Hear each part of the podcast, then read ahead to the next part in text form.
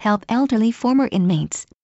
The government's latest report on crime once again highlights the need for measures to help elderly former convicts reintegrate themselves into society by providing them with jobs, welfare services and other support.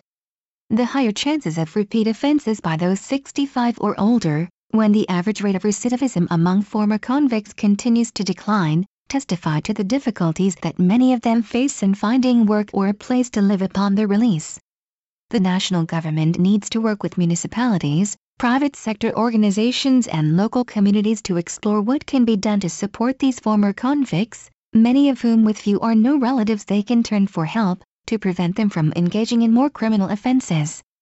According to this year's white paper on crime, the number of people 65 and older sent to prison is on the rise, reaching 2,498 in 2016, over four times more than in 1997, whereas the overall number of people jailed annually has been declining after peaking in 2006, falling to a post-war low of 20,467 last year.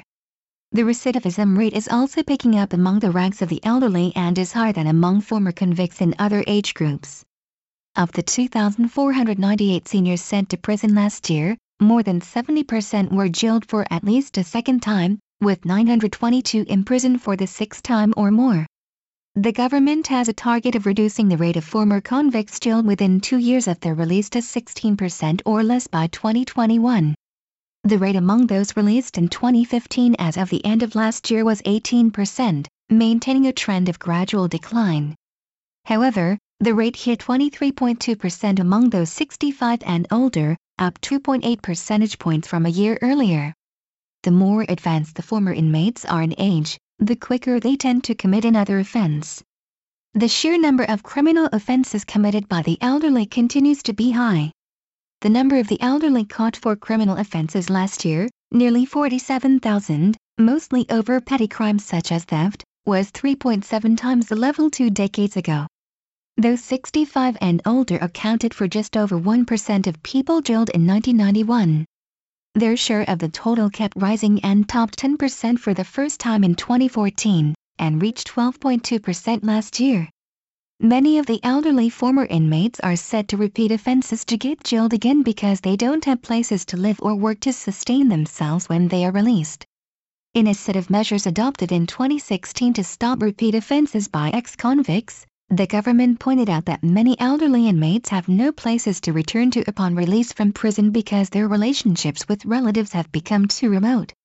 The measures called for local community-level support for their rehabilitation into society, along with closer cooperation between criminal justice authorities and medical welfare institutions. In recent years, the Justice Ministry and the Health, Labor and Welfare Ministry have been working to arrange for elderly inmates requiring nursing care to enter welfare facilities upon release from prison. Along with government efforts to assist elderly former convicts with welfare services, public awareness of the need for society to accept them will hold the key to resolving the problem. That will be easier said than done. A government survey in 2013 showed that roughly 60% of respondents want to cooperate in the rehabilitation of people who have served prison terms, but only about 20% said they intend to actually meet former convicts to give advice and to provide them with continual help. The number of businesses that have registered with a government-subsidized program to hire former convicts on probation continues to increase, but only about 4% of the firms actually employ them. Probation officers who guide the former convicts' rehabilitation by holding a series of meetings with them after release are limited in number and are rapidly aging themselves. A Justice Ministry survey taken last year showed that about 90% of the regional groups of probation officers have experienced prospective candidates declining the requests for them to take up such positions. The Japan Times, November 26,